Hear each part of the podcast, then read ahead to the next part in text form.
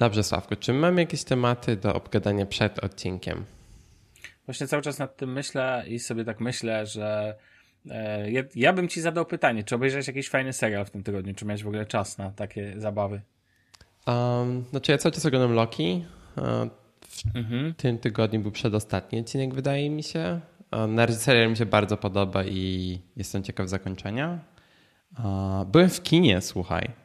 Po wow, raz pierwszy na, na, Black Widow, czyli znowu mhm. MCU.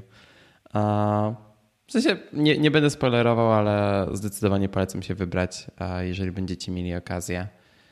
Um, no i tyle tak naprawdę. E, oglądałem właśnie Trying na e, Apple TV Plus, ale się skończyło. Jak? No, to, znaczy mi się podoba. Ja bardzo lubię mhm. brytyjskie komedie tego typu. Um, I tak. Coś jeszcze tam miało wchodzić teraz na Apple TV. Nie pamiętam jakiś serial albo film, który mnie zaciekawił, ale jako, że nie pamiętam ani fabuły, ani tytułu, tylko pamiętam uczucie, to nawet nie będę wchodził dalej.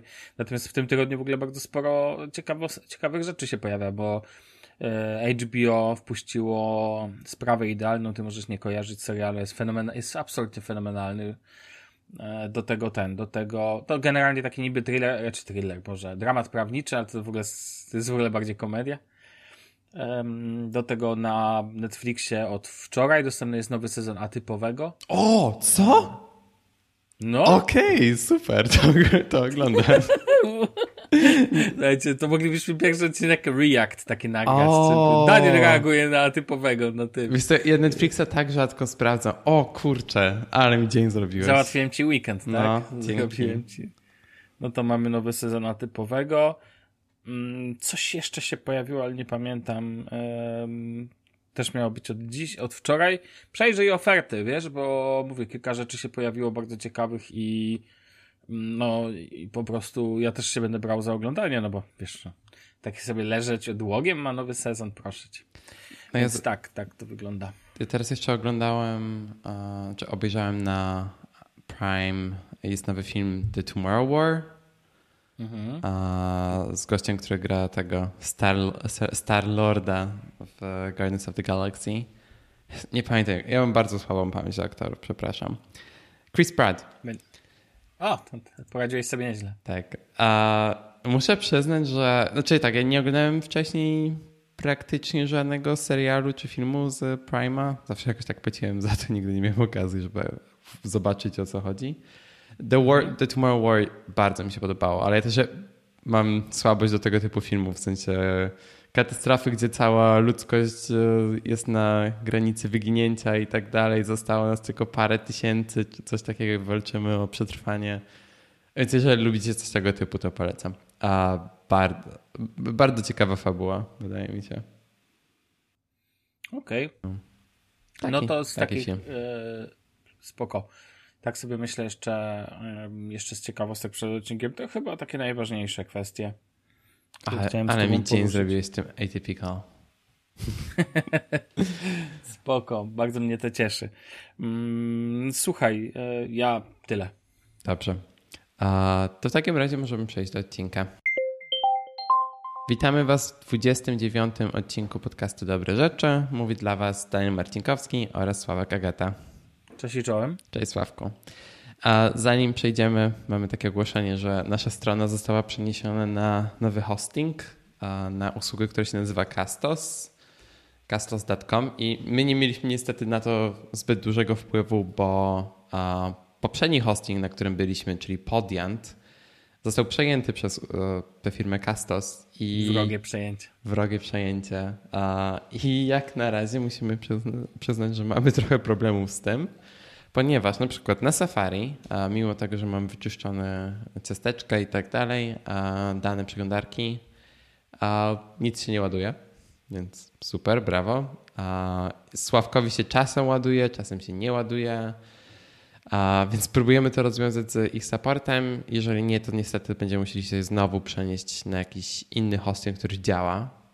Jakie znowu? My się tak rzadko często nie no, przenosimy. Byśmy się przenosili drugi raz w ciągu miesiąca. Jak? Aha, no ale to jak, mm, tak, to przeniesiono nas niż my się przenieśliśmy okay, bardziej. Um, I mogą być problemy, jeżeli chodzi o rozdziały w poprzednich odcinkach, więc uh, przepraszamy za to. Ja niestety nie mam czasu, żeby przejść przez wszystkie archiwalne odcinki i to zmienić, ale uh, będziemy to robili też dla przyszłych odcinków od teraz w plikach, bo wcześniej mhm. musieliśmy to robić przez podjęta i tak dalej. Um, więc jeżeli polegacie na rozdziałach i lubicie je tak bardzo, jak ja je lubię, to wszystko powinno być działać bez problemu. Um, ja słucham od deski do deski. No, ja też. To znaczy, wiesz, jak potem lubię sobie zerknąć czasem, co było w jakichś konkretnych odcinkach, w momentach, odcinkach i tak dalej, to jest bardzo przydatne z rozdziałami. Mhm. No, to takie ogłoszenie parafialne. Teraz możemy przejść do odcinka. A, A w ogóle jeszcze tylko y, wiem, że już zasadniczo o, o, tym byłeś na Black Widow w kinie, co nie? A z mhm. tego co wiem, to Black Widow też trafiło do.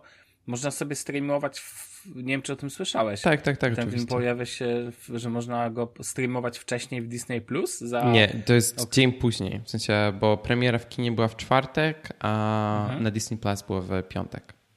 To jeszcze zanim ten, tylko Cię chciałem zapytać, a co sądzisz o takiej metodzie?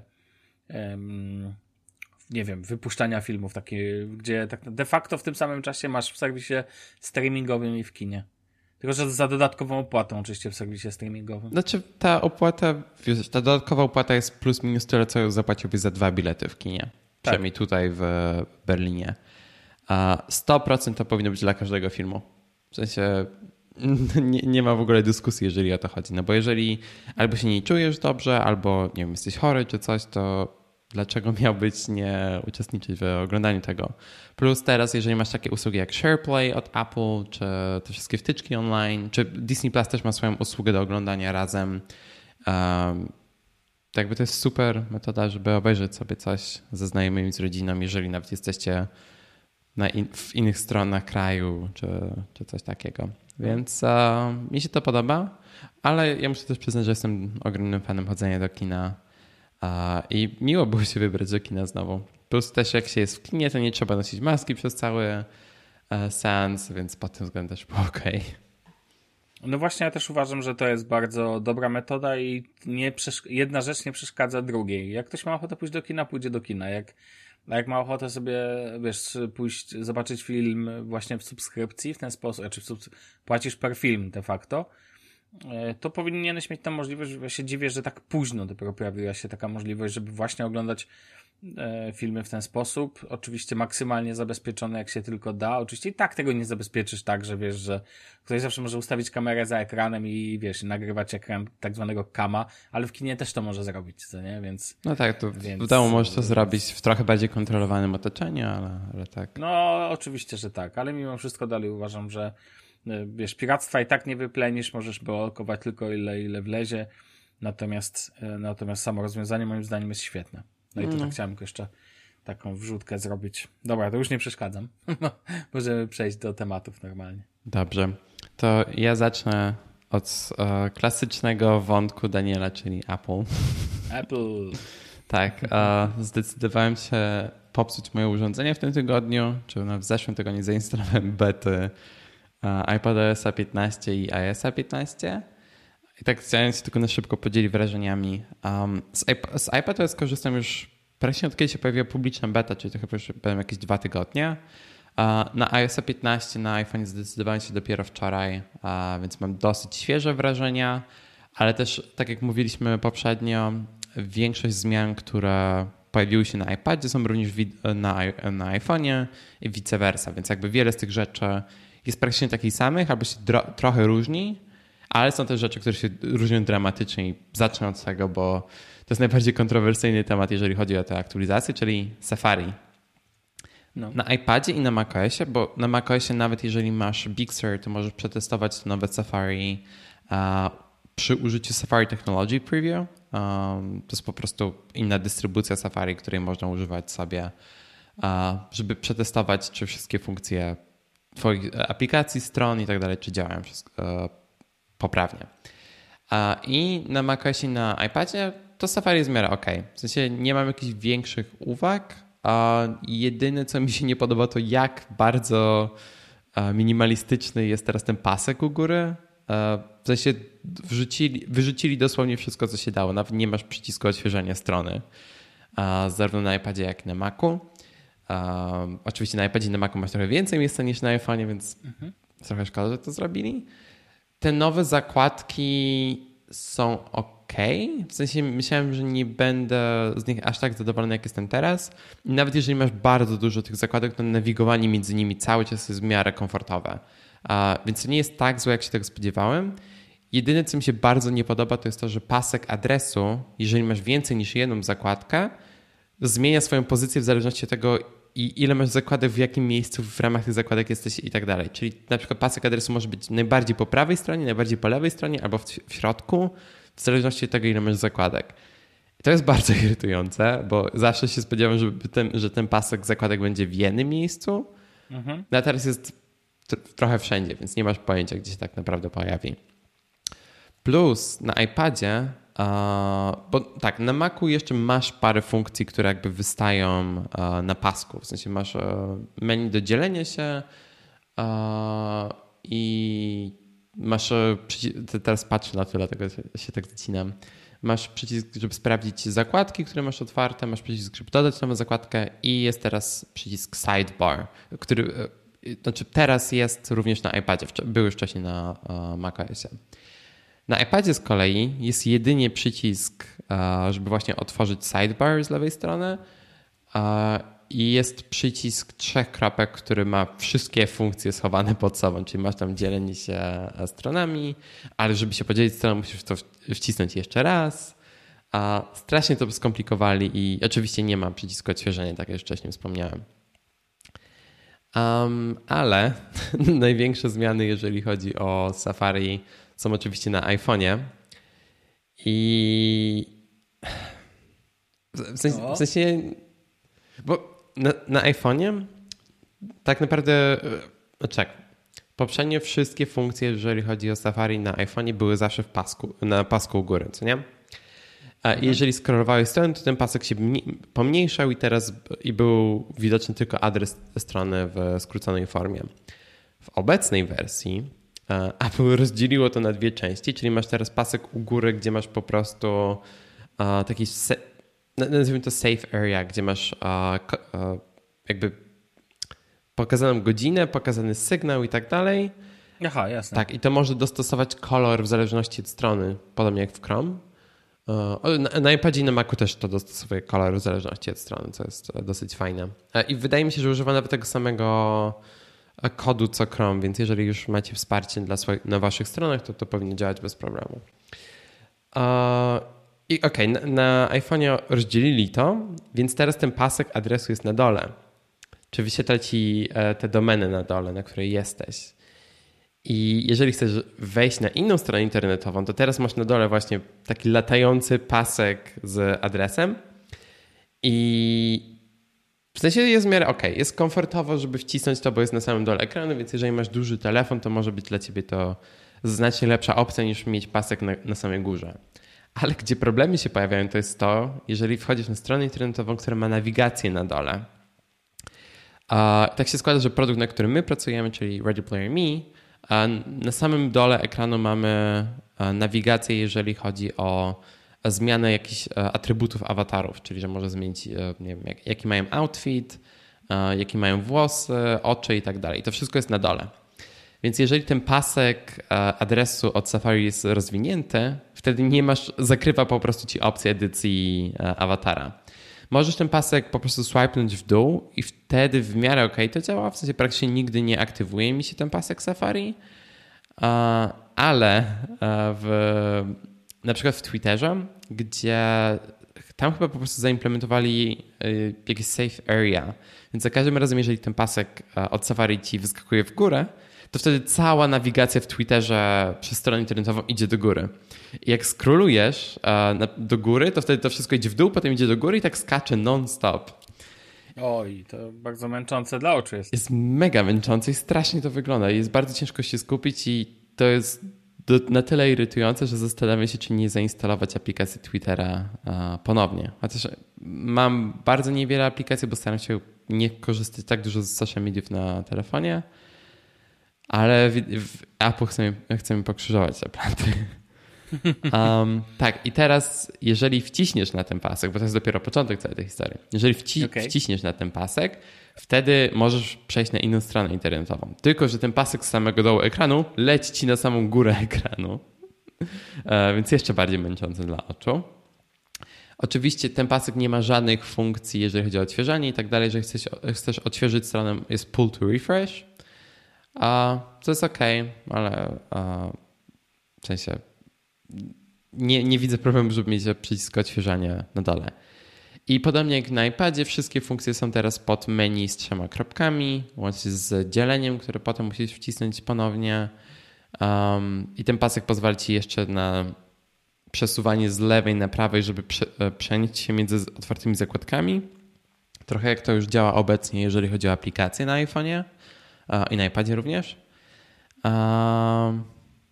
No, i poza tym ta nawigacja jest straszna. W sensie bardzo mi się to nie podoba. I wydaje mi się, że oni chcieli oszczędzić też trochę miejsca, przenosząc ten pasek na dół, że ta domena będzie na dole i tak dalej. A szczerze, dla mnie to wygląda gorzej. Na niektórych stronach internetowych wydaje mi się, że to zajmuje więcej miejsca niż zajmowałoby, gdyby wszystko było na górze, tak jak było wcześniej w iOS 14.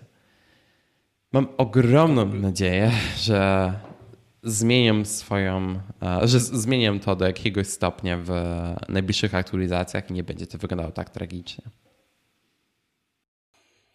No, powiem ci szczerze, że ten, że to nie brzmi jakoś. E, znaczy, mnie by bardzo wkurzały takie, wiem, żeby mnie strasznie wkurzały takie jakieś, wiesz, że coś mi skacze na ekranie, raz jest w jednym miejscu, raz jest w drugim miejscu, więc to nie brzmi. E, nie brzmi jakoś super. E, no, ale cóż, no. A nie możesz zmienić przeglądarki? Hihi. Nie, mogę. W sensie. No właśnie. Zawsze zostaje ci jakaś znaczy, alternatywa wiesz, w postaci Chciałbym... Nie, nie, Chrome nie. ma, nie ma opcji. No nie wiem, Edge'a. A, nie. Wiesz co, teraz zacząłem Brave'a używać zamiast Edge'a i muszę przyznać, że jest bardzo fajny. No Brave jest spoko, ale ja miałem kilka tam zarzutów do niego, ale jest spoko faktycznie. No, a też zacząłem w ogóle z DuckDuckGo korzystać e, na wszystkich moich przeglądarkach, bo Brave dosyć mocno promuje, chociaż oni teraz też mhm. mają swoją własną wyszukiwarkę i tak dalej, ale muszę przyznać, że DuckDuckGo się naprawdę poprawił. Brave ma jeszcze tą zaletę, że jest bardzo ładną przeglądarką w ogóle. To, no, tak to jest że moim zdaniem. Chrome. Tak, tak, tak, ale no wiadomo, że Chrome. No po, prawie poza Firefoxem i Safari i Operą, no i Safari oczywiście wszystko to teraz Chrome. Czy Opera nie przyniosłeś na Chromium również? Chyba nie, a może ktoś, dobra, ktoś mnie zaraz poprawi. Być może, być nie, nie kojarzę, ale może. Natomiast Firefox na pewno nie jest. Nie, Firefox nie, nie, nie. Nie jest i jest cały czas, wiesz. Natomiast um, no, tak jak mówię, zawsze jest alternatywa, ale to swoją drogą ciekawe, mm, że używasz Brave'a. A ona ma już synchronizację między urządzeniami? Tak, tak, tak. się? Jest tam Dobrze, takiego tam stopnia. Pamiętam, że jeszcze jak używałem, to jeszcze nie było. No. A, no dobra, słuchaj, to to już wiemy. A co z tym, ja tu widzę napisane iPadOS jest super. A, Przepraszam, nowy multitasking jest w iPadOS jest Tak, super. no bo multitasking, ta, tak, bo w iPadOS 15 multitasking na iPadzie to jest dosyć duży upgrade. Um, mhm. Dotychczas dla nowych użytkowników było to bardzo mylące i na przykład jeżeli próbowałem mojej dziewczynie wytłumaczyć, jakie są różnice między swipowaniem trochę do prawej, albo maksymalnie do prawej, albo przesuwaniem jeszcze bardziej do prawej, bo masz... Swipujesz trochę do prawej. a little bit. Tak, a little bit to the right, and a little bit more to the right, or like all the way to the right. Wiesz, masz zawsze coś innego. Zawsze coś innego się dzieje na iPadzie. Teraz to jest trochę usprawnione. Masz takie menu z trzema kropkami na samej górze aplikacji, które daje ci bardzo, łatwe, bardzo łatwą możliwość przypięcia aplikacji do jednej ze stron, do używania jej w, na pełnym ekranie albo do używania jej w trybie slide over. Więc to się poprawiło. E, jest teraz taka sama możliwość, jak jest na macOSie, czyli jeżeli jesteś w Mission Control czy w menu multitaskingu, to się chyba nazywa na iOSie, możesz nasunąć na siebie otwarte aplikacje i wtedy one tworzą split view. To jest bardzo fajne i dziwiło mnie zawsze, że nie było czegoś takiego wcześniej. I teraz też, jeżeli masz split view i jesteś w właśnie menu multitaskingu, to możesz zamknąć pojedyncze aplikacje, które są otwarte w split view. nie wiem, jak wiele sensu to ma dla osoby, które nie używają iPada, ale dla ludzi, którzy używają iPada, wiedzą o co mi chodzi i to jest mhm. bardzo duże usprawnienie. E, I też teraz aplikacja. Zależy, jak używasz. Tak, zależy, jak używasz. Te aplikacje Slide Over też się teraz pojawiają w menu multitaskingu i e, działa to dosyć sprawnie. Um, tak naprawdę tyle. W sensie jest też dużo skrótów klawiszowych do obsługi tych wszystkich e, gestów e, czy różnych trybów.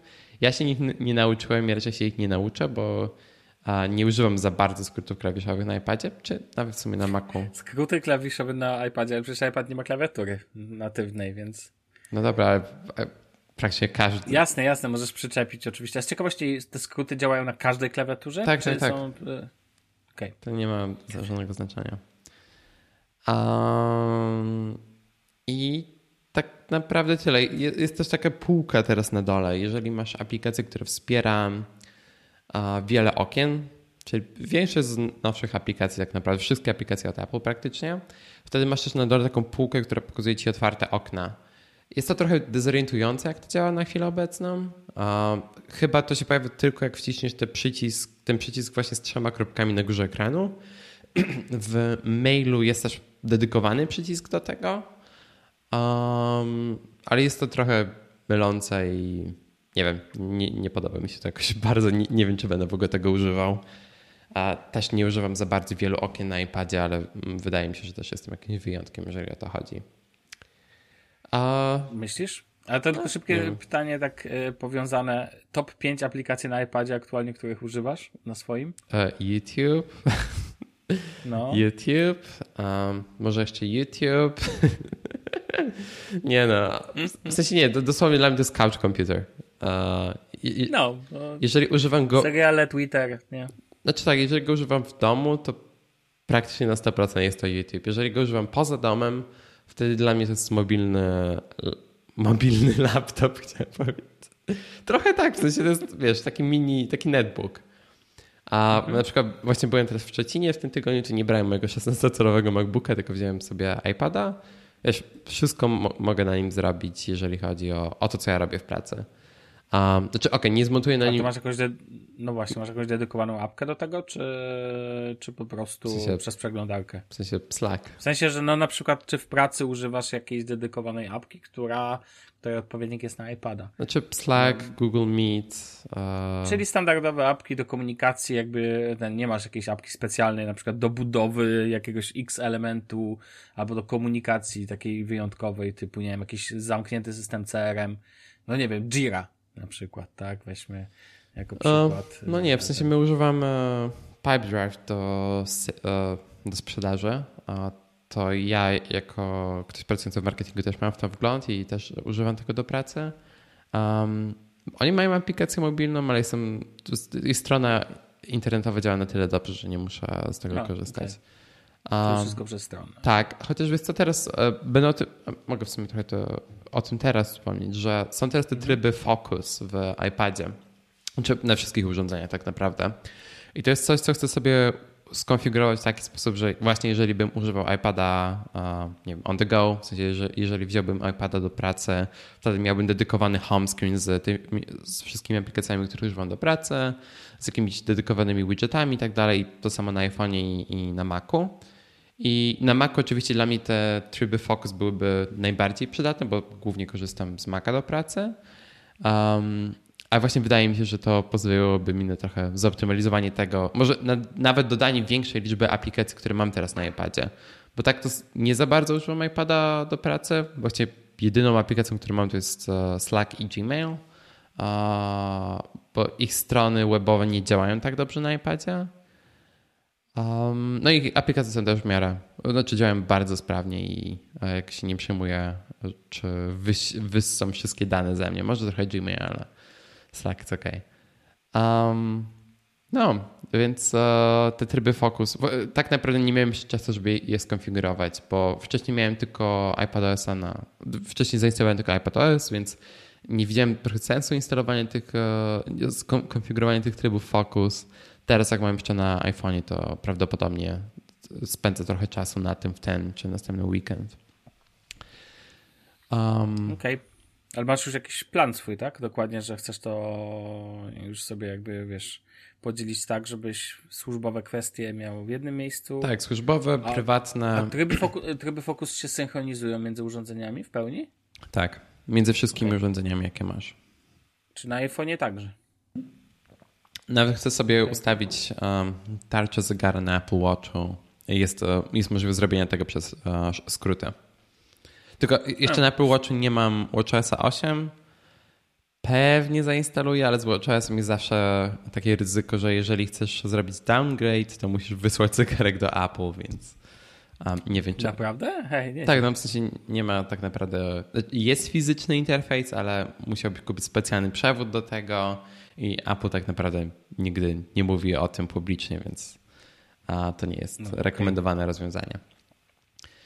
Good to know. No dobrze. Tak. Um, dalej to są nowe widgety i oczywiście w końcu działają na iPadOS. Jej. Uh, Jej. Zaimplementowali je w miarę ok, a teraz jest też bardzo duży widget, który jest tylko na iPada i raczej nie będę go używał, bo on zajmuje cały ekran.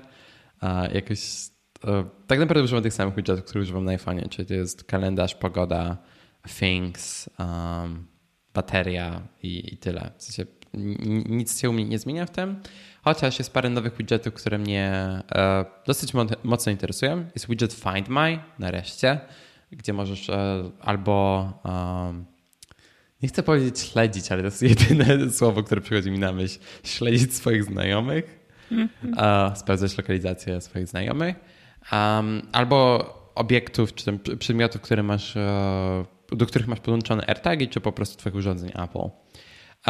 Jest też nowy widget kontaktów i widget kontaktów mi się bardzo podoba właśnie z w połączeniu z funkcjami Find My, bo jeżeli masz e, ulubiony kontakt, który również masz zapisany w Find My, wtedy wyświetla ci ten widget kontaktów, gdzie dana osoba się znajduje. Czyli jeżeli są na przykład w domu albo w pracy, ten widget kontaktów pokazuje ci, gdzie są. To jest mega przydatne dla mnie zastosowanie, bo jedyne do czego używam Find My, jeżeli chodzi o szukanie nie wiem, śledzenie, szukanie moich znajomych czy rodziny, to jest to, czy są w domu, czy są w pracy, żebym wiedział, czy mogę ich, e, do nich zadzwonić, czy nie. To jest jedyne, do czego tak naprawdę używam Find My. I teraz mogę mieć to wszystko w ramach jednego widgetu, to jest ekstra. Um, I y, prawdopodobnie sobie w najbliższym aktualizacji do mojego home screenu sobie to uh, dodam. Uh, widget kalendarza. Te... Bieżące śledzenie własnej dziewczyny. Gdzie jesteś? Moja dziewczyna nie ma iPhone'a. A, no tak, zapominam, że ona jest androidowcą. Androido, andra, androidowczynią. Niestety. Um, well. No. Good choice, Gary. Good choice. Nie powiedziałbym, ale... W każdym razie, jest nowy widget kalendarza. Chyba we wszystkich rozmiarach się zmienił. Co mi się podoba teraz, jak jest ten średniego rozmiaru widget kalendarza, pokazuje ci po lewej stronie wydarzenie na dziś, a po prawej stronie pokazuje ci wydarzenie na jutro czy na, na, następny dzień, jeżeli nie ma żadnych mhm. wydarzeń. Jest nowy widget pogody, który mi się bardzo podoba. Jest też nowa aplikacja pogody na iPhone'ie, o której w ogóle zapomniałem wspomnieć w notatkach. To mogę zaraz e, tak tylko na szybko wspomnieć. I co mi się podoba w tym nowym widgetie pogody, to jest to, że pod koniec dnia pokazuje Ci bardzo fajne podsumowanie, jaka będzie pogoda na jutro. Um, I działa to bardzo dobrze, jak na razie. Um, Sensowny pomysł. Tak. W sensie wcześniej to też było, ale wcześniej nie, wyda... nie wydawało mi się, że to nie było tak dobrze komunikowane, jak jest w obecnej wersji. Um, co jeszcze jest w kwestii widgetów? A jest widget zegara, jest parę innych jak Game Center i tak dalej, to uh, niespecjalnie mnie jakoś obchodzi. Ale co do widgetów, one są e, dalej jakby, bo to są nowe widgety one nie mają powiązania, mówimy o, tylko o widgetach od Apple, to nie są widgety od zewnętrznych deweloperów, po prostu nie ma nic wspólnego. No tak, ale widgety od zewnętrznych deweloperów no tak. dalej są, dalej działają. Dalej są. W sensie nic się nie zmienia. Na, na, najbardziej... Nie, nie, po prostu jak myślisz sobie o kontekście zmiany systemu i wiesz, pojawia się temat widgetu w kontekście systemu, to, to po prostu mnie zawsze takie rzeczy zaskakują, ale... Znaczy, widgety firm trzecich działają system... bez problemu. W sensie je, tak, jest tak, tak mnóstwo tak, tak, nowych aplikacji, które wspierają widgety. Notion ma mhm. bardzo fajną integrację, muszę przyznać, chociaż um, ja Notion używam do pracy, więc pewnie to się pojawi w tym moim uh, home screenie właśnie do pracy.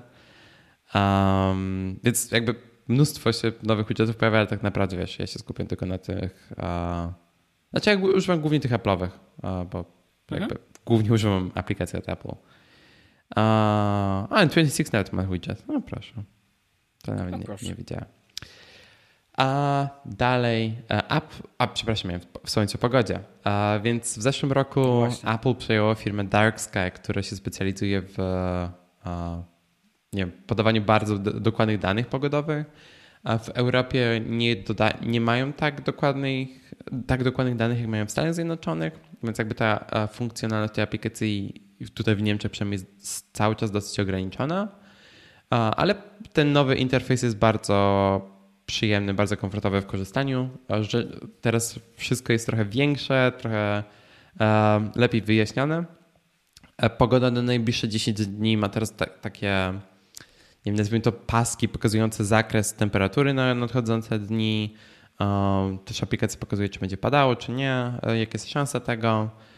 Cały czas są informacje, jeżeli chodzi o um, jakość powietrza dla wspieranych krajów, i tutaj w Niemczech jesteśmy w Niemczech to mamy na szczęście, więc jest bardzo fajna funkcja. Są mapy pogodowe i to jest funkcja, której mi bardzo brakowało z aplikacji Weather Timeline, którą używałem na Androidzie. Ta aplikacja chyba już nie istnieje z tego, co kojarzę.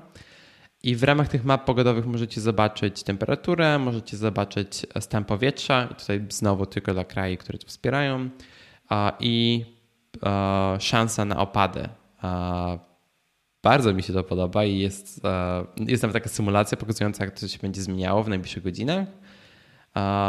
Bardzo mi brakowało czegoś takiego.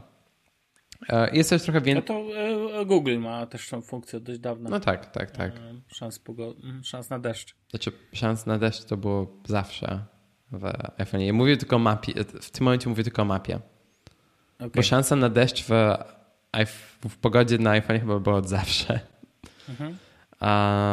No jest też mnóstwo innych e, informacji, jeżeli e, przesuniecie w dół i bardzo mi się to podoba. I też e, w tej mapie, co mi się podoba w tej mapie jeszcze, to jest to, że wszystkie miejsca, które macie zapisane w aplikacji pogody, będą dodatkowo zaznaczone na, na tej mapie, więc możecie sobie zobaczyć, jak ta pogoda się zmienia w zależności od tego, jaka Was lokalizacja interesuje. Na przykład teraz w Tallinie jest 31 stopni. Wow. Wow. No a tutaj w Berlinie jest tylko 19. O kurczę. W ogóle duża różnica. A po drodze są burze, czyli nad Gdańskiem gdzieś. No, pewnie tak. Więc tak, pogoda na iPhone'ie plus bardzo mi się podoba. A, dalej, nie chcę też Sławku ci zabierać całego odcinka, więc postaram się to... No mów dalej, spokojnie. Dobrze, postaram się to skrócić. Nie, nie musisz. Dla mnie jest ok. Ok. A więc a, App Library na iPadzie jest nareszcie. Bardzo mi brakowało tego w iOS 14. Co mi się podoba, to, to jest to, że jest akces przez doka. Więc jeżeli um, na przykład mam aplikację otwartą w, na full screenie i chcę dodać jakąś dodatkową w split view, to bardzo łatwo jest wejść do, do App Library, po prostu przesunąć jakąś aplikację na ekran. Um, to jest super. A dalej jest są kompletnie odświeżone powiadomienia, jeżeli chodzi o ich wygląd. Ale na iPadzie? Wszędzie. Oczywiście. Wszędzie. A wszędzie okay. Mają nowy wygląd, który nie do końca mnie przekonuje. W sensie są znacznie mniejsze do powiadomienia. Jest ikonka po lewej stronie, która pokazuje zdjęcie osoby, jeżeli to jest przez iMessage. Może to się też pojawi dla aplikacji firm trzecich, ale obecnie e, niestety to nie działa. Cały czas jest możliwość odpisania na wiadomość, jeżeli przytrzymacie dłużej, wtedy wam wyskakuje konwersacja. A również w aplikacjach firm trzecich to się nie zmieniło. Um, co jest ciekawe teraz, jeżeli macie time sensitive notifications, czyli nie wiem, macie, przyjeżdża wam Uber, czy uh, nie wiem, jakaś dostawa, czy coś. Um, jakby ten system powiadomień to wykrywa i zaznacza wam, że to powiadomienie jest time sensitive, czyli że to jest coś ważnego. Jeżeli to nie jest coś ważnego, bo nie wiem, na przykład dostajecie powiadomienie z Bolta czy Subera, które jest reklamą, wtedy możecie to odznaczyć, że nie, to nie jest e, ważne powiadomienie.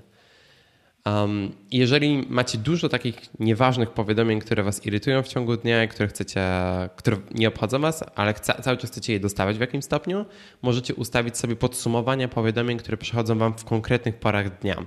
I można sobie to ustawić w ustawieniach. Ja ustawiłem sobie trzy e, takie podsumowania, jedno rano, jedno po południu i jedno pod wieczór. I tam mam powiadomienia, nie wiem, na przykład z My Deals, czyli z, w Polsce jest chyba Pepper czy coś takiego. Pepper. Tak, z maila i, i z paru innych miejsc. Ja tak naprawdę nie dostaję tak dużo tych powiadomień, więc jeszcze ani razu mi się to jakby to podsumowanie powiadomień nie wyświetliło, bo dostaję na tyle ma mało powiadomień, że nawet mi się to nie aktywowało. Ale to jest ciekawa funkcja i wydaje mi się, że zacznę powoli włączać e, powiadomień z aplikacji, których normalnie nie mam, tylko po to, żeby mieć to podsumowanie. Bo w sensie podoba mi się bardzo ta funkcja. Um, tak, tak, jeszcze patrzę co dalej. nowy FaceTime nie testowałem już tak bardzo, testowałem tylko to rozmywanie tła i te różne tryby dźwiękowe, czy tryby mikrofonu. Działa to ok. Um, też jeżeli rozmawiacie z kimś, kto nie ma uh, iOS 15. Um, Photos w Apple Music, co Sławek się śmiał z tego, jak rozmawialiśmy o, o WWDC. A działa to super, w sensie zawsze chciałem mieć tego typu integrację, więc się cieszę, że, że to jest. Um, co jeszcze? Jest podgląd informacji na temat transportu publicznego na ekranie blokady, czyli dotychczas, jeżeli używaliście Apple Maps i mieliście włączoną nawigację samochodową, to wyświetlało się to na ekranie blokady. Teraz również to działa dla transportu publicznego, co dla mnie tutaj w Berlinie, gdzie ta nawigacja w Apple Maps działa bardzo dobrze, jest bardzo przydatną mhm. funkcją. I też w ogóle nowy interfejs map i nowy wygląd map, bo te mapy też mają nową kolorystykę i tak dalej, jest bardzo ładne i bardzo mi się to podoba i coraz bardziej przenoszę większość mojej aktywności, jeżeli chodzi o mapy i tak dalej, do Apple Maps i um, mam nadzieję, że to będzie się poprawiało tutaj w Europie również. Um, niedługo, niedługo jak ci się uda, to wytniesz Google, gdzie tylko się da. No, to jest mój cel tak naprawdę i DuckDuckGo jest super. Uh, I w DuckDuckGo, w DuckDuckGo też jest taka opcja, że jeżeli dasz wykrzyknik i G, to wyszukuje ci w Google, jeżeli nie, nie masz tak dobrych wyników i używam tego dosyć rzadko, ale cały czas mi się zdarza. Uh, Okej, okay, jeszcze, jeszcze parę rzeczy tylko. Są te wszystkie funkcje, jeżeli chodzi, nowe funkcje, jeżeli chodzi o prywatność. Po pierwsze jest Private Relay, która chowa wasz adres IP, um, czyli jest taki po prostu VPN-em jakby. Aha, no rozumiem. Tak, i to jest w ramach okay. E, iCloud Plus, uh, czyli po prostu płatnych usług iClouda, jakby to się... Jeżeli płaciliście za iClouda, macie to w ramach pakietu, jakby nie ma się co przejmować. I też jest uh, privacy, privacy protection w mailu. Um, I to też jakby usuwa wszelkie trakujące piksele i tak dalej, więc e, minimalizuje to możliwość trakowania was, jeżeli chodzi o używanie maila. Um, I są też szybkie notatki na iPadzie w aplikacji notatki. Działa to bardzo fajnie i chcę również mieć to na Macu, więc uh, Raczej nie będę instalował bety na Macu, ale zdecydowanie jest to coś, czego będę korzystał. I teraz dwie funkcje, o których ze Sławkiem mówiliśmy w tym odcinku WWDC się bardzo jaraliśmy na ich temat, które niestety nie działają tak dobrze, jak tego bym chciał, czyli live text. I z live text jest taki problem, że on działa, ale działa tylko na nowszych urządzeniach. Czyli jeżeli macie, nie wiem, tak jak ja, iPhone 10, na iPhone 10 to nie będzie wam działało. I co ciekawe, jeżeli używacie Spotlight i będziecie szukali tej specyficznej frazy, która jest na tym zdjęciu, wtedy to działa, ale jeżeli wejdziecie do, aplikacji, do aplikacji zdjęcia i będziecie próbowali zaznaczyć tekst, to nic wam nie działa. Więc to jest dosyć dziwne i nie mam pojęcia czemu to działa w taki sposób, ale na iPadzie mi to działa, więc w, tym roku, w tym roku też będę zmieniał na nowego iPhone'a, więc będę miał te funkcje. I Visual Lookup, który jest kop kopią po prostu Google Lens, to niestety działa tylko w Stanach, z tego co wiem. I próbowałem na różnych zdjęciach i tak dalej. Niestety mi to nie działało. Okay. No, więc tak naprawdę tyle. Nie, nie przetestowałem jeszcze wszystkiego. Nie testowałem Share With You, nie testowałem Share, uh, Share Play, uh, bo tak chyba jestem tylko jedną osobą z moich znajomych, która ma SA15. Um, więc na razie nie mam nic do powiedzenia w ich temacie, ale ogólnie wrażenia są pozytywne. Jest bardzo stabilny. A właśnie, jakie są Twoje ogólne wrażenie tak o samych iPad OS i iOS 15? Tak, po, poza Safari, które jest problematyczne, to reszta jest bardzo ok. W sensie jest bardzo, bardzo stabilnie w porównaniu do poprzednich wersji. Nawet w zeszłym roku pamiętam, że nie było super stabilnie. Teraz w iOS 15 wydaje mi się, że przez to, jak mało jest tych nowych funkcji, to działa bardzo dobrze. Są jakieś tam drobne bugi, na przykład Do Not Disturb na iPadzie nie, nie orientuje się u mnie, że jest już pora, żeby wyłączyć ten Do Not Disturb. Nie wiem czemu. A, poza tym jest ok. Więc. Mhm. Okej. Okay. To zrobiłeś takie krótkie wstępy iPadOS i iPad. E, ale tylko przypomnij mi, bo się gubię. E, Apple pokazał też nowego macOSa, tak? Tak, tak, tak, ale nie instalowałem.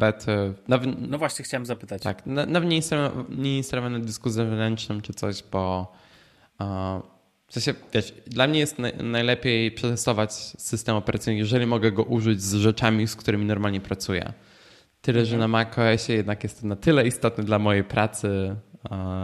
Tak, że się środ... nie, nie ryzykujesz. Tak, że nie ryzykuję. Bo na przykład jeżeli, nie wiem, znaczy wiesz, Safari będzie mi działało na 100%, czy tam Brave, czy coś takiego. Ale jak będę musiał coś zrobić w Final Cutie i Final Cut nie będzie mi działał, bo mam betę, to, to mam problem. A, więc nie, nie chcę ryzykować a, takich mhm. rzeczy. Znaczy wiesz, Final Cut prawie na pewno będzie działał, bo jakby Apple nie robi takich, tak dużych zmian, żeby rozwalić swój software Um, ale jednak wolę tego nie ryzykować. Um, Jasne. No. E, słuchaj, porozmawiamy jeszcze chwilę. A to ty, twój, ty prowadzisz odcinek, co ja ci będę Dobrze. mówił, ale, ja, ale ja tak mimo wszystko to pociągnę. No, porozmawiajmy chwilę o, o urządzeniach, które chcemy w najbliższym czasie jeszcze jakby zupdate'ować, które chodzą nam po głowie. Ja wiem, że ty masz jedno takie urządzenie, które jesteś pewien, że czas na nie niedługo. Um, pozwól, że ja opowiem o dwóch, więc zrobimy takie Oreo. Ja zacznę, ty pociągniesz w środku, a ja skończę. Dobrze. Um, ja powiem o jednej rzeczy, którą chcę bardzo koniecznie zmienić. Chodzi mi o nowego NASA. E, wyobraź sobie, że ja cały, czas, ja cały czas używam rozwiązania firmy Western Digital, takich bieda wersji. E, I Czy nie było jakiegoś wycieku e, danych z nimi związanych? No właśnie, no. właśnie, chcę o tym wspomnieć. Tak, o, używam urządzeń typu MyCloud i Western Digital ma tych urządzeń 1500, 100, tam jest MyCloud, jakieś wiesz, e, jest, są jakieś urządzenia, które się nie, coś typu MyDrive, ale w wersji cloudowej jest MyCloud, jest jakiś MyCloud X2 i tak dalej. Do tego te systemy operacyjne są do tego te systemy operacyjne są takie, że jeden, jedne dyski obsługują wersję numer 3, drugie wersję numer 5, Mm, no i wszystko fajnie. I wiesz co, zacząłem się po tym, jak poczytałem o wyciekach z jednego z typu wyciekach, to ostatnio e, to nie były wycieki, tylko niektórym użytkownikom, a właściwie bardzo wielu użytkownikom jednego z typu tych dysków, dane zostały wyczyszczone. O, oh, wow. Do tego Western Digital, e, do tego Western Digital mówi, że o, e, wydaje oświadczenie, w którym mówi o nieuprawnionym dostępie i tak dalej, ale tak do końca nie tłumaczy o co chodzi, co nie? I kiedy jesteś użytkownikiem tego typu rozwiązań, zaczynasz sobie stwierdzać, ok, ale to chyba nie tak powinno wyglądać. I o ile nie mam żadnych zarzutów do samego działania dysków jako dysków Western Digital, nie, nie raczej używam ich yy, na przykład do dysków zewnętrznych, używam jak najbardziej urządzenia od Western Digital. W komputerze zresztą mam też yy, 3,5 calowy dysk HDD, taki wiesz, na dane mm, od WD, normalna sprawa, czy to będzie Seagate, czy to będzie Western Digital, czy to będzie Samsung, czy będzie to jakakolwiek inna firma no to nie mam raczej z tym, wiesz, jest to najczęściej bez różnicy. W miarę one są stabilne. E, natomiast, natomiast problem mam gdzie indziej, mianowicie w przypadku firmy Western Digital związany z bezpieczeństwem. Ja akurat NASA używam do wielu takiego bardzo często zrzutu danych i tak dalej, ale to nie jest taki backupowa rzecz, tylko często po prostu traktuję jako drugi podstawowy dysk. Jak masz kilka komputerów w domu, to to jest przydatne, co nie? Żeby sobie coś przesłać, też żeby przesłać na telefon. No i wiesz, i wyobraź sobie, że jest taka procedura na stronie MyCloudowej, która pozwala ci zmienić hasło dostępu do wersji online i to ważne. To hasło jest inne niż hasło dostępu, które używasz jakby w wersji wewnętrznej. Czyli jeżeli twój dysk jest NASem, masz do niego dostęp też przez interfejs webowy, od, na stronie Western Digital. I jak się nad tym zacząłem zastanawiać, to już samo to jest kiepskie dla mnie, ale okej, okay, powiedzmy Synology ma podobnie, też masz taką, tylko że to jest w subdomenie Synology, mm, że masz znaczy, swój adres, tak, tak, można byłoby powiedzieć. To działa trochę inaczej. Ale zaczekaj, zaczekaj. No. tak, tak, ja wiem, czytałem ostatnio sporo, zaraz o tym powiesz, ale tu działa to jak kupa właśnie, o to chodzi, to jest bezpośredni dostęp taki do dysku i hit. Masz procedurę zmiany hasła w jednym z tych interfejsów, nie będę mówił w którym, nie chcę pomagać też ludziom, którzy, to nie jest zbyt skomplikowane, no i wchodzisz, próbujesz zmienić hasło dostępu, bo uznajesz, że twoje jest jeszcze, chcesz, wiesz, no masz fajne, skomplikowane hasło, ale warto raz na 2-3 lata zmienić hasła dostępu, tak? Do interfejsu webowego pomyślałem sobie, próbuję zmienić, zmieniłem hasło, stare dalej działa. Hmm. A w ogóle sama zmiana hasła, bardzo, tam jest taki, wiesz, w interfejsie jest zmień hasło. I ono wymaga ponownego zalogowania się. No i się loguje ponownie i chyba z 5 razy na 6 za szóstym razem zadziałało, pięć razy było po zalogowaniu informacja o błędzie i to nie jest dlatego, że hasło było błędne lub, logo, lub, e, ad, lub user był błędny, bo wtedy wyskakuje inny monit, już przy samym jakby weryfikacji hasła, tak? Tylko, że po e, jakby przechodzisz do procedury zmiany hasła i wyskakuje ci błąd, operacja nieudana. Rozumiesz? Dobra, w końcu mi się udało zmienić hasło, ale się nie udało, bo dalej obowiązuje stara, nowe nie działa. I sobie myślę, jeżeli firma profesjonalna teoretycznie, wielkie korporacje nie potrafi ogarnąć tak prostej rzeczy, to ja nie chcę im w jakikolwiek, ja nie chcę, żeby moje dane przechodziły, jakie by one nie były, bez, ważne, nieważne i tak dalej, to jednak będę szukał, mówię, muszę znaleźć rozwiązanie dużo bardziej bezpieczne, wiesz, no spoko, używałem tego, tak jak mówię, NASA dość długo, znaczy NASA, no dla mnie to jest pseudo nas, nie? No to i zacząłem się rozglądać za rozwiązaniami alternatywnymi. E, szukam czegoś, wiesz, nie za drogiego, co pozwoli mi podpiąć zarówno wewnętrznie dysk, e, przynajmniej dwa dyski, do tego pozwoli mi podpiąć um, dodatkowy dysk zewnętrzny, jakby przez USB do tego dysku. No i oczywiście e, w tej sytuacji najlepszymi, oczywiście można budować własnego NASA, można postawić własny serwer w domu, to nie jest jakby problem na poziomie realizacji urządzeń. Problem jest na tym, że mi się zwyczajnie nie chce bawić w takie rozwiązania. No i zacząłem się rozglądać po firmach. Oczywiście jest dwa, dwie główne firmy na rynku, znaczy dwa główne rozwiązania. Pierwszym jest QNAP, drugim jest oczywiście Synology. Wprawdzie Synology jest droższe względem tego, co oferuje, bo na przykład QNAP podobne urządzenie, masz na przykład, e, na przykład te najtańsze takie, które są, dla taki entry level, masz e, w QNAPie będziesz miał 2 GB RAMu, a w Synology 512 MB, ale nie zmienia to faktu, że Synology rządzi, jeżeli chodzi o system operacyjny, który, no właśnie, Daniel, ty posiadasz w ogóle nas od Synology, zaraz cię o to podpytam. Natomiast w tym kontekście zacząłem się rozglądać za tym rozwiązaniem i powiem Ci szczerze, że tym mocniej przekonuje mnie, jak sobie obejrzałem kilka filmów, popatrzyłem też na ludzi na internetach, co tak naprawdę potrafi Synology oraz jak fajnie to pracuje. Szczególnie, że często u klientów mam kontakt, wiesz, z nasami od Synology, więc, e, więc wprawdzie rozwiązanie może nie najtańsze, ale wydaje mi się bardzo sprawne i bezproblemowe. I od razu tak to zwracam się z pytaniem do Ciebie jako, że jesteś użytkownikiem Synology, czego w sumie nie wiem czemu nie, nie, mój mózg tego nie wiesz, wcześniej nie, jakoś nie zahaczył w głowie, to zadam ci pytanie, czy jesteś zadowolony ze swojego NASA?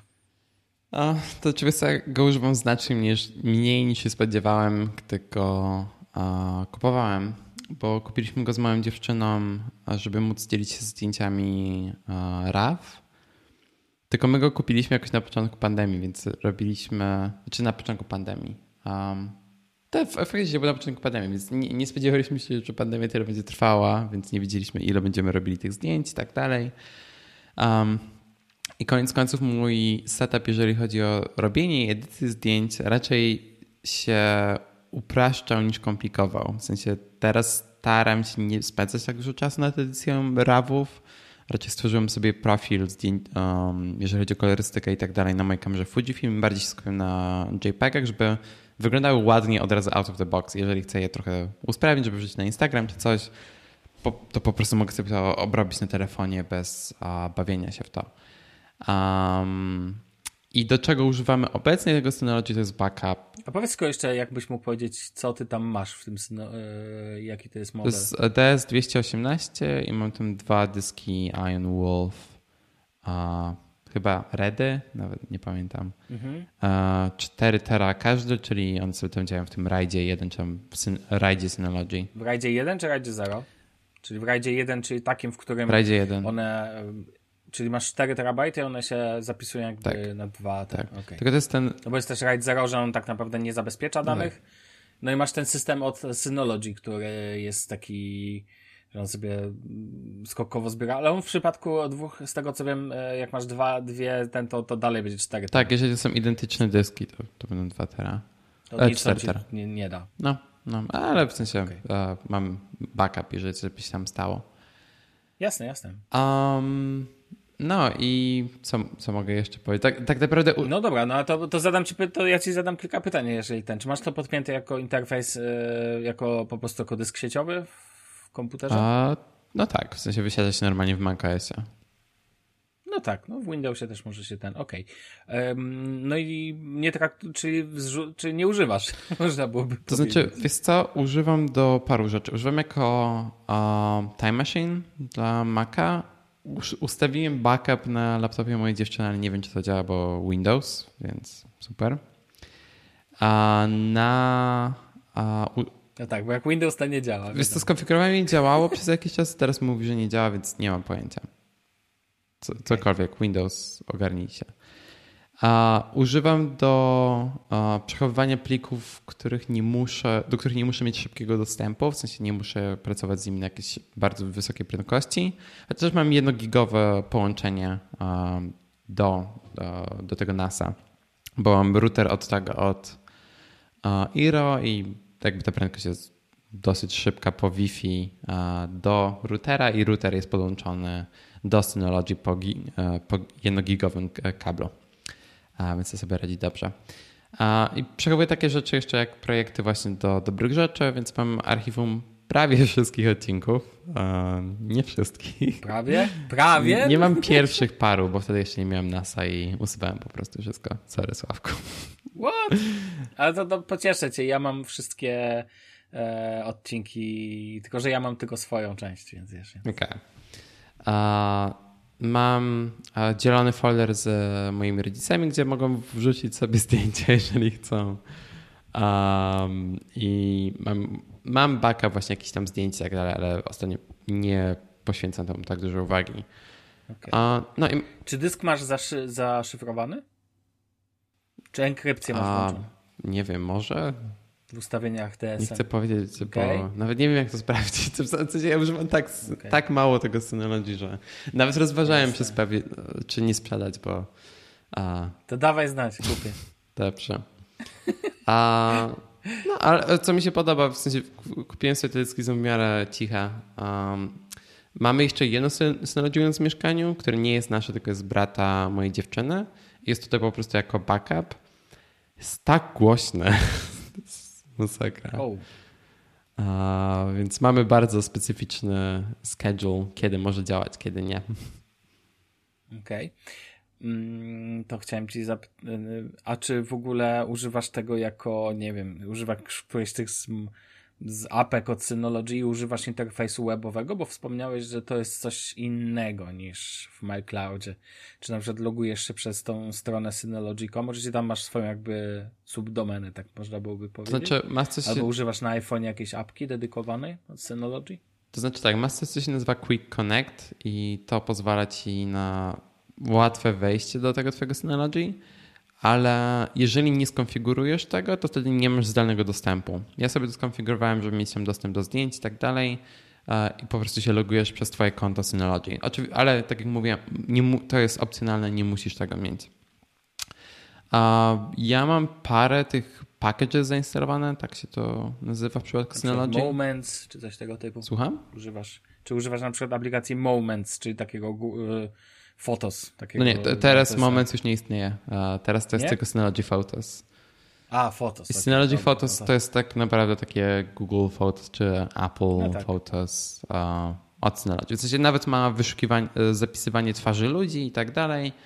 A, Więc naprawdę się to fajnie usprawniło teraz. I- No i zapisujesz je u siebie, to jest najważniejsze. Tak, ale jeszcze raz mówię, tego nie używam, bo ja używam iClouda do tego. Jestem bardzo zadowolony, jak to działa w iCloudzie.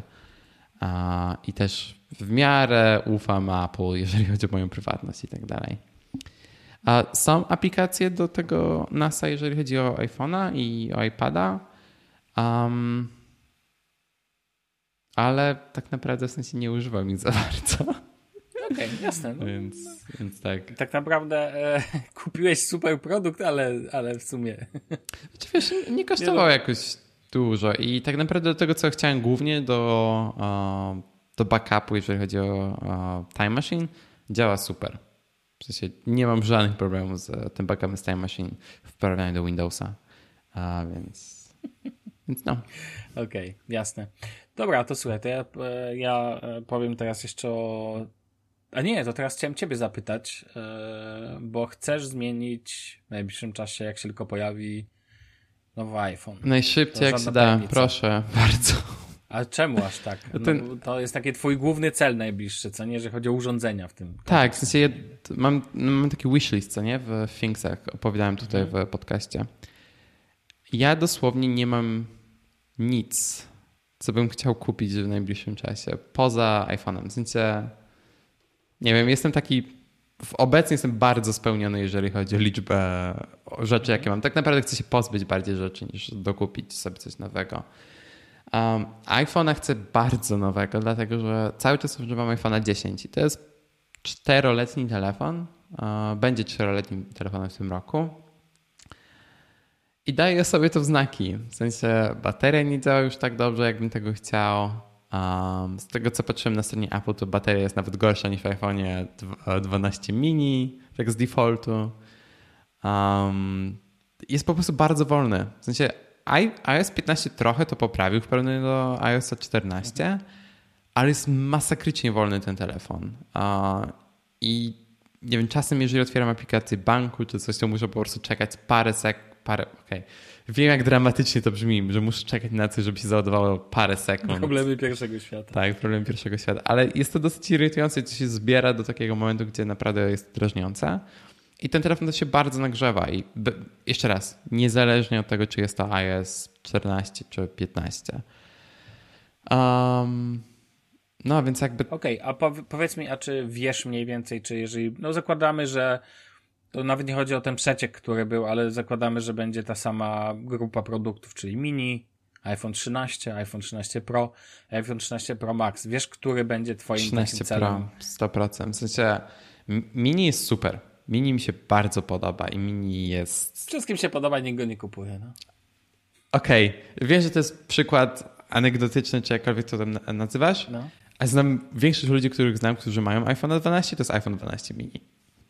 Okay. I to nie są ludzie, którzy nie mają pieniędzy czy coś, to są po prostu ludzie, którzy naprawdę chcą mieć iPhone 12 mini.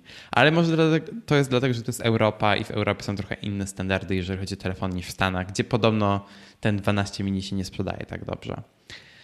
Um, tak, 12 mini dlatego nie, że jakby nie mam problemu z używaniem większego telefonu i ta różnica, jeżeli chodzi o baterię, naprawdę by się może nie zrobiłaby dla mnie tak dużego, nie byłaby dla mnie tak istotna na początku, kiedy ten telefon jest nowy, ale z czasem, kiedy ta bateria się degraduje i tak dalej, kiedy podróżuję, to by się, to by stało się trochę bardziej irytujące. Szczególnie jeżeli będzie większa e, ta wysoka częstotliwość odświeżania ekranu, którą bardzo chcę i mam nadzieję, że się pojawi. Um, tak. E, no podobno ma się pojawić. Podobno. Uh, trzynastki tej zwykłej bym nie brał, bo nie ma teleobiektywu. A teleobiektywu używam bardzo często. I to jest kolejna rzecz. Chcę zacząć też używać aparatów w iPhone trochę częściej, żeby nie musieć zawsze brać ze sobą mojego aparatu Fujifilm, bo jednak nie waży tak dużo, ale z obiektywem i tak dalej to się zbiera do kilograma, więc jak, jeżeli się wybieram na jakiś e, wyjazd na weekend, to branie aparatu, który waży 1 kg i pakowanie się w samolot nie jest najlepszą opcją.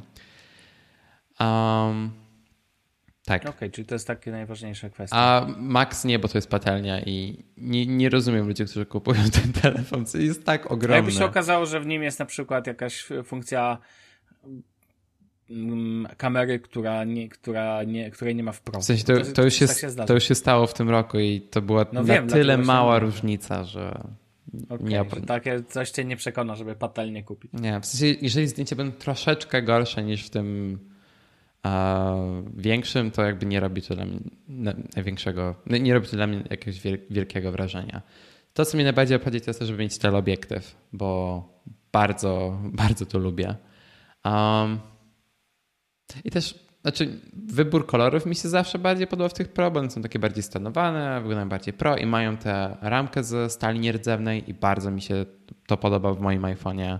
W ogóle uważam, że iPhone 10 jest najładniejszym iPhone'em, jakiego Apple wydało cały czas, bo mhm. ma najmniejszego nocza, e, grill na dole dla mikrofonu i dla głośnika jest takiego samego rozmiaru, jest symetryczny, nie tak jak w tych wszystkich nowych iPhone'ach. A, a to cię będzie boleć w oku. A będzie mi bardzo to bolało. bardzo. No, bo asymetria w wykonaniu Apple to nie jest, człowiek się nie przyzwyczaja do takich rzeczy. No nie. Znaczy bardzo mnie, bardzo mi się też podoba ten nowy płaski design, jeżeli chodzi o um, no, jak, jak ten kanciasty. Tak, ten kanciasty wygląd. Sensie, widziałem, znaczy sporo, dosyć sporo się widzi tych iPhone'ów 12 na ulicy, że tak powiem i bardzo mi się to podoba. Um, no więc... Mówiąc ogółem, wolisz, żeby zostały. No tak, tak, tak, tak, tak. Został... Tak, więc podsumowując, szybkość to jest to, co mi najbardziej brakuje, bo jestem zadowolony z iPhone'a 10 ogólnie i cieszę się, że jest to na tyle dobry telefon, że byłem w stanie z niego korzystać przez tak długi czas i wydaje mi się, że to jest bardzo fajne obecnie w technologii, że nie zmienia się na tyle bardzo, że musicie zmieniać telefon co roku. I no, jeżeli się na to spojrzy, to telefony się tak naprawdę nie różnią tak bardzo. Ok, kamera jest trochę lepsza i czy apart jest tam trochę lepszy, a poza tym one tak bardzo się nie różnią. Um, więc, mhm. więc tak, więc głównie szybkość. Są, są tam jakieś pojedyncze funkcje, których mi też brakuje, ale to, na, to są wiesz, takie bardzo specyficzne zastosowania. Na przykład z iPhone'em 10 nie mogę używać um, Mixed Reality Capture w Oculusie. To znaczy, że nie jestem w stanie nagrywać jak gram w coś, wrzucając siebie w ten gameplay. Bardzo jest mi to ciężko opisać po polsku, ale ta funkcja nie jest wspierana dla iPhone'ów, które nie mają chipu A12, wydaje mi się. Hmm. Tylko A12 do góry. Mogę używać to na iPadzie, ale nie mam statywu, żeby położyć iPada, więc no. Okej. Okay. To ja jeszcze, ja jeszcze u siebie jedną rzecz, mianowicie um, i tu celowo nie będę, nie, nie cyferka jest ważna, mianowicie moim drugim celem, który już jakby, do którego tak się przekonywałem, przekonywałem, ale teraz będę chyba się już musiał powoli bardzo mocno niego zdecydować, jest Surface Pro mm, od Microsoftu. To nie jest ten z mm, procesorem ARM, to jest Surface Pro X. Nie, nie, nie, Pro X jest okay. tym. Ja mówię o standardowym, to dla tych, co oczywiście nie wiedzą, to ten taki z odpinaną klawiaturą i ze standem z tyłu.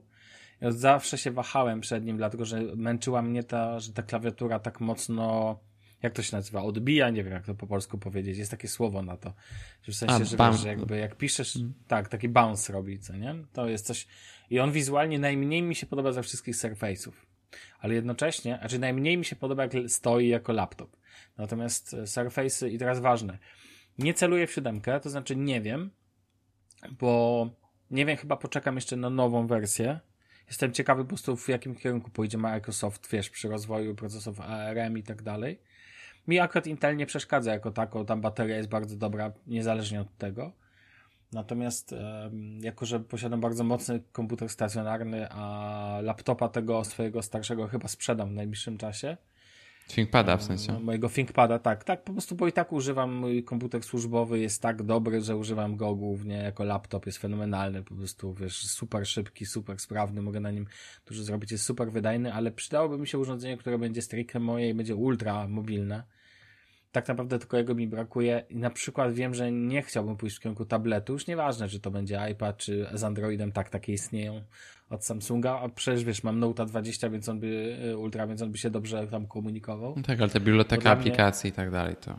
Tak, chodzi mi o to, znaczy chodzi mi o to, że po prostu no, muszę mieć możliwość zagrania Heroesy, tak, na, na ten, no widziałem takie, wiesz, zdjęcia, że ludzie potrafią w metrze grać w Heroesy, więc jeszcze Chodzi o to, że po prostu chciałbym, żeby jednak system operacyjny był taki, że będę w stanie zrobić wszystko wszędzie, tak? Nie, nie, nie, nie, nie znoszę ograniczeń jakichś takich mentalnych, typu gdzieś, gdzieś coś robisz i nagle zderzasz się ze ścianą. Pamiętasz, jak mieliśmy pierwszego Chromebooki na samym początku nagrywania z podcastu Shufflecast i wtedy zastanawialiśmy się, jak nagrywać podcast na ten. I się nie dało. Pamiętasz, że robiliśmy, szukaliśmy, ty wiesz, zawsze byłeś dobry w tym deep searchu i tak dalej, ale i tak tobie też się nie udało znaleźć takiego perfekcyjnego rozwiązania. No nie. Ja się bardzo boję tego, ba bardzo boję się tego typu blokad. Znaczy wiesz, teraz są na przykład... narzędzia webowe, które na to pozwalają, ale to cały, nie wiem, nie mam no, zaufania ca do cały tego. No. Tak, dokładnie, cały czas działasz na zasadzie, no można, można, ale czy na pewno tego chcemy, nie?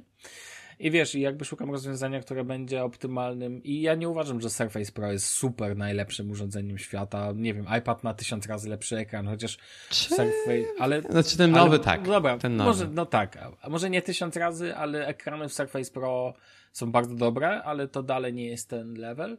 Natomiast co mi tu się bardzo mocno podoba, e, w tym kontekście to dalej mimo pewnych kompromisów na jednym czy drugim polu, to jest to bardzo uniwersalne urządzenie, które świetnie się sprawdzi w podróży i w takim, wiesz, takim działaniu, a jednocześnie na kanapie też możesz go użyć w trybie tabletu. Bardzo mi się to podoba i uważam, że cały czas niespełnionym dzieckiem, to często oglądam te filmy właśnie, gdzie ktoś, nie, ostatnio widziałem jakiś film, gdzie co wybrać, czy iPada, czy MacBooka i właśnie Miałem wrażenie, że tam, że ten twórca tego filmu tak naprawdę skończył tak po środku i nie, że wybrał Surface'a. Chodziło o urządzenie Apple, więc to jasne, że tylko, że jakby zabrakło mu tego urządzenia po środku, czyli MacBooka z dotykowym ekranem, który wiesz, który ma te dwie funkcje. Ale wiadomo, to nie powstanie, bo Apple sobie nie chce zażynać złotej yy, kury znoszącej złote jaja, nie? Ale, bo ma dwie takie. Natomiast jako urządzenie, wiesz, tego portable z, z z klawiaturą i tak dalej. Wiesz, myślałem jeszcze o Go, ale to jednak jest za mało wydajne urządzenie po pierwsze i jednak wbrew pozorom za małe. Mhm. To znaczy... Ile on ma cali? Mam to 10,1 bodajże, czy jakoś tak. Okay, ten Surface Pro ma 12 i 3 chyba. Dokładnie. No. I u, tylko wiesz, on po prostu jest fajny w Surface Pro, że on jak go złożysz, złożysz tą, tą, to on jest naprawdę malutki, znaczy jest cienki, to powoduje, że wrzucisz go, wiesz, gdzieś do byle, byle plecaka, nie? I po prostu on zawsze będzie e, dalej używalny i wiesz, i go po prostu otwierasz, bateria te 10 godzin potrzyma. Oczywiście Windows 11 w docelowym tym, więc będę się bardzo mocno w najbliższym czasie nad tym zastanawiał, chociaż nie ukrywam, moim pierwszym celem zakupowym jest obecnie NAS nowy, bo to jakby jest kwestia bardziej, że muszę zmienić system.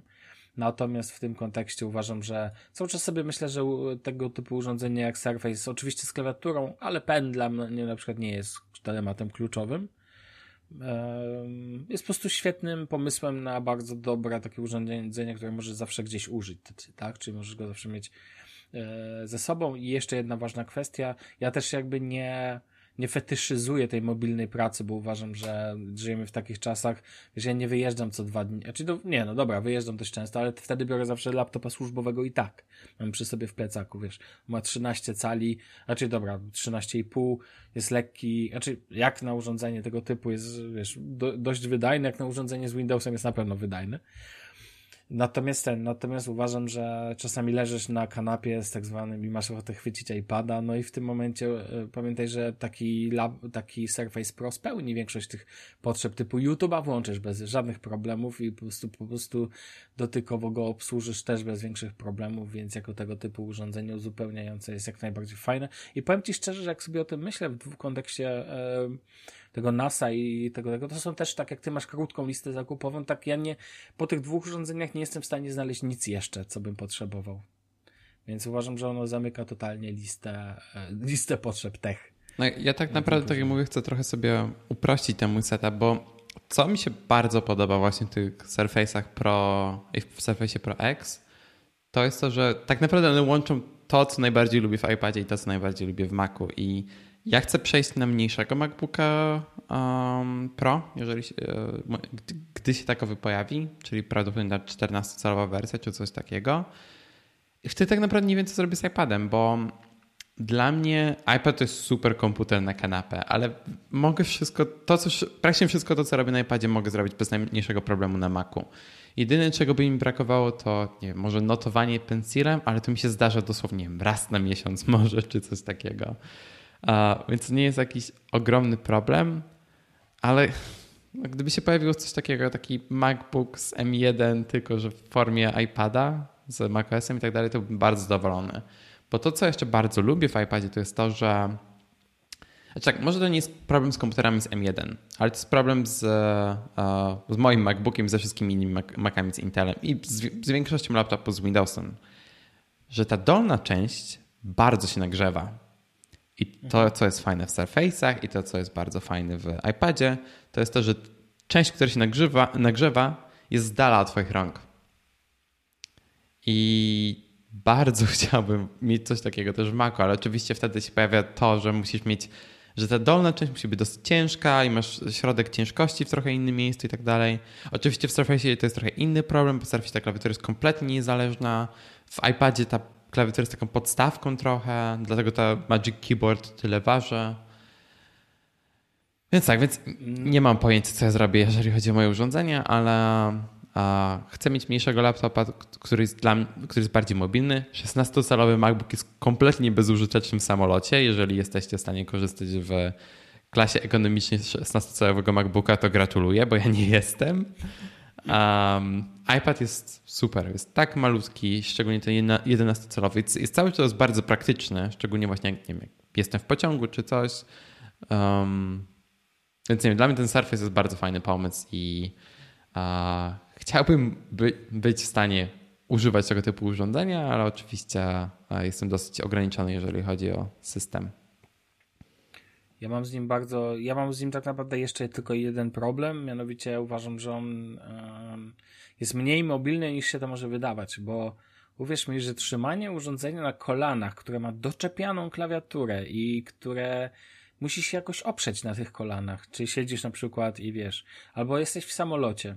Stolik jest niewystarczająco duży, żeby klawiatura normalnie laptop jest przez to, że jest integralny, wiesz, zintegrowany na twardo, że tak powiem, to jeżeli środek ciężkości jest najczęściej na tym miejscu mniej więcej z tyłu klawiatury na łączeniu. Powiedzmy, co nie? Tam jest większość ten i tam jest waga.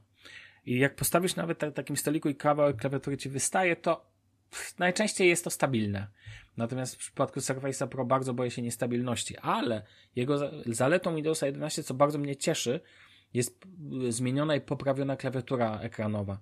W przypadku Windowsa, uwierz mi, gdzie, gdzie do tej pory to jest kupa po prostu, a nie klawiatura ekranowa.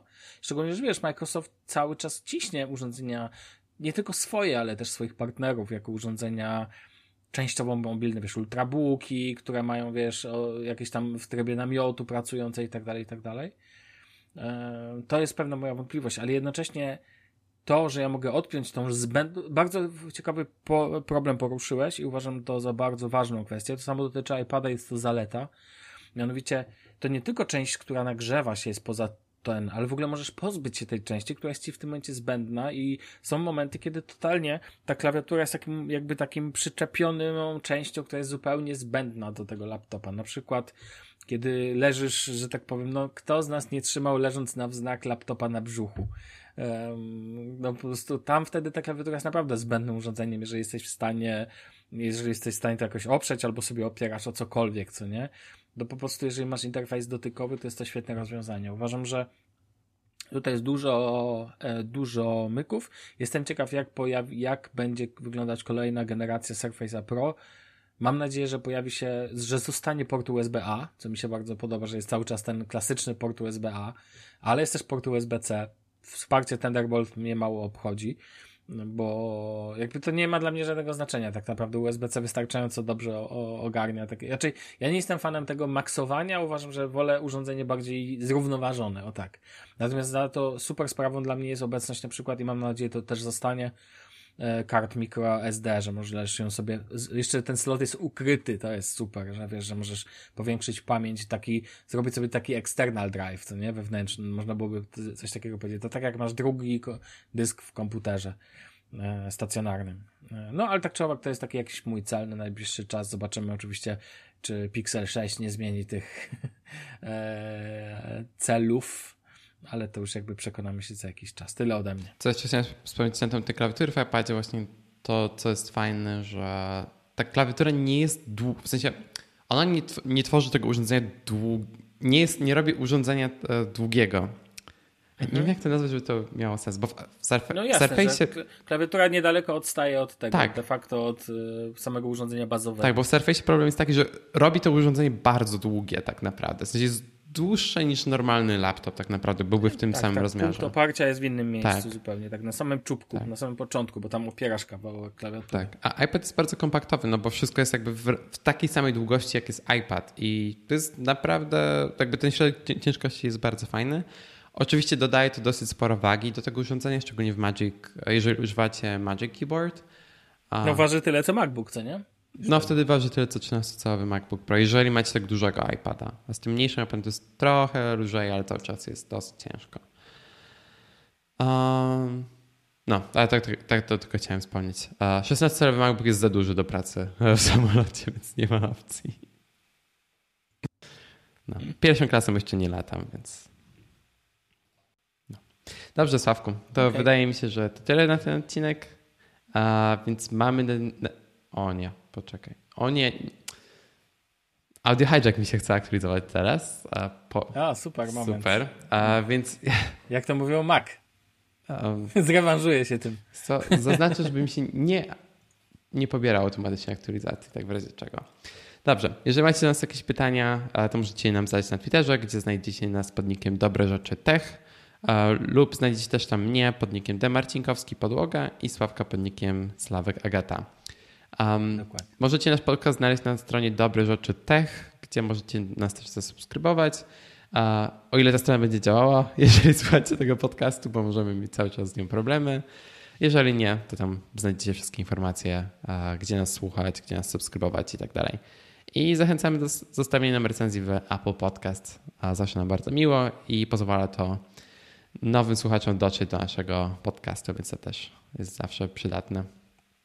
No i co, Sławku? Do usłyszenia za dwa tygodnie. Tyle. Dokładnie. Dziękujemy Wam bardzo. Dzięki wielkie, Danielu. Trzymajcie się. Na razie, cześć z mojej strony. Cześć, cześć.